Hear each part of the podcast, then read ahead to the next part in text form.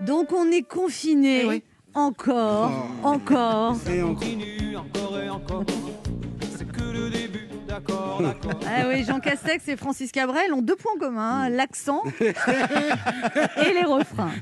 Ouais. Avant de nous annoncer le reconfinement, Jean Castex a fait des préliminaires de 39 minutes.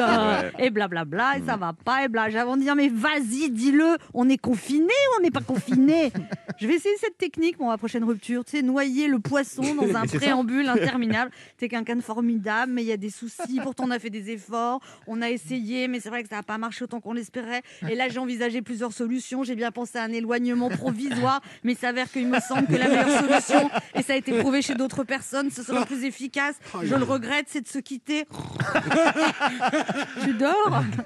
Non, j'ai pas tout compris en plus à ce nouveau confinement. hein. C'est durci parce qu'on n'a plus le droit de sortir, mais c'est assoupli parce que l'heure euh, où on est obligé de rentrer, c'est 19h au lieu de 18h. En fait, au lieu de ne pas avoir le droit de sortir jusqu'à 18h, là, on n'a pas le droit de sortir jusqu'à 19h. C'est clair C'est très clair. mais non, voilà, écoutez, pour résumer, on a le droit de sortir autant qu'on veut, sans limitation de durée jusqu'à 10 km autour de chez nous, mais il faut être rentré à 19h. Voilà. C'est clair Bof. Si- Sinon, Jean Castex a annoncé la reprise de la vaccination, enfin plus précisément la reprise de l'attente pour trouver une date de vaccination. Lui-même, Jean Castex, va se faire vacciner avec l'AstraZeneca.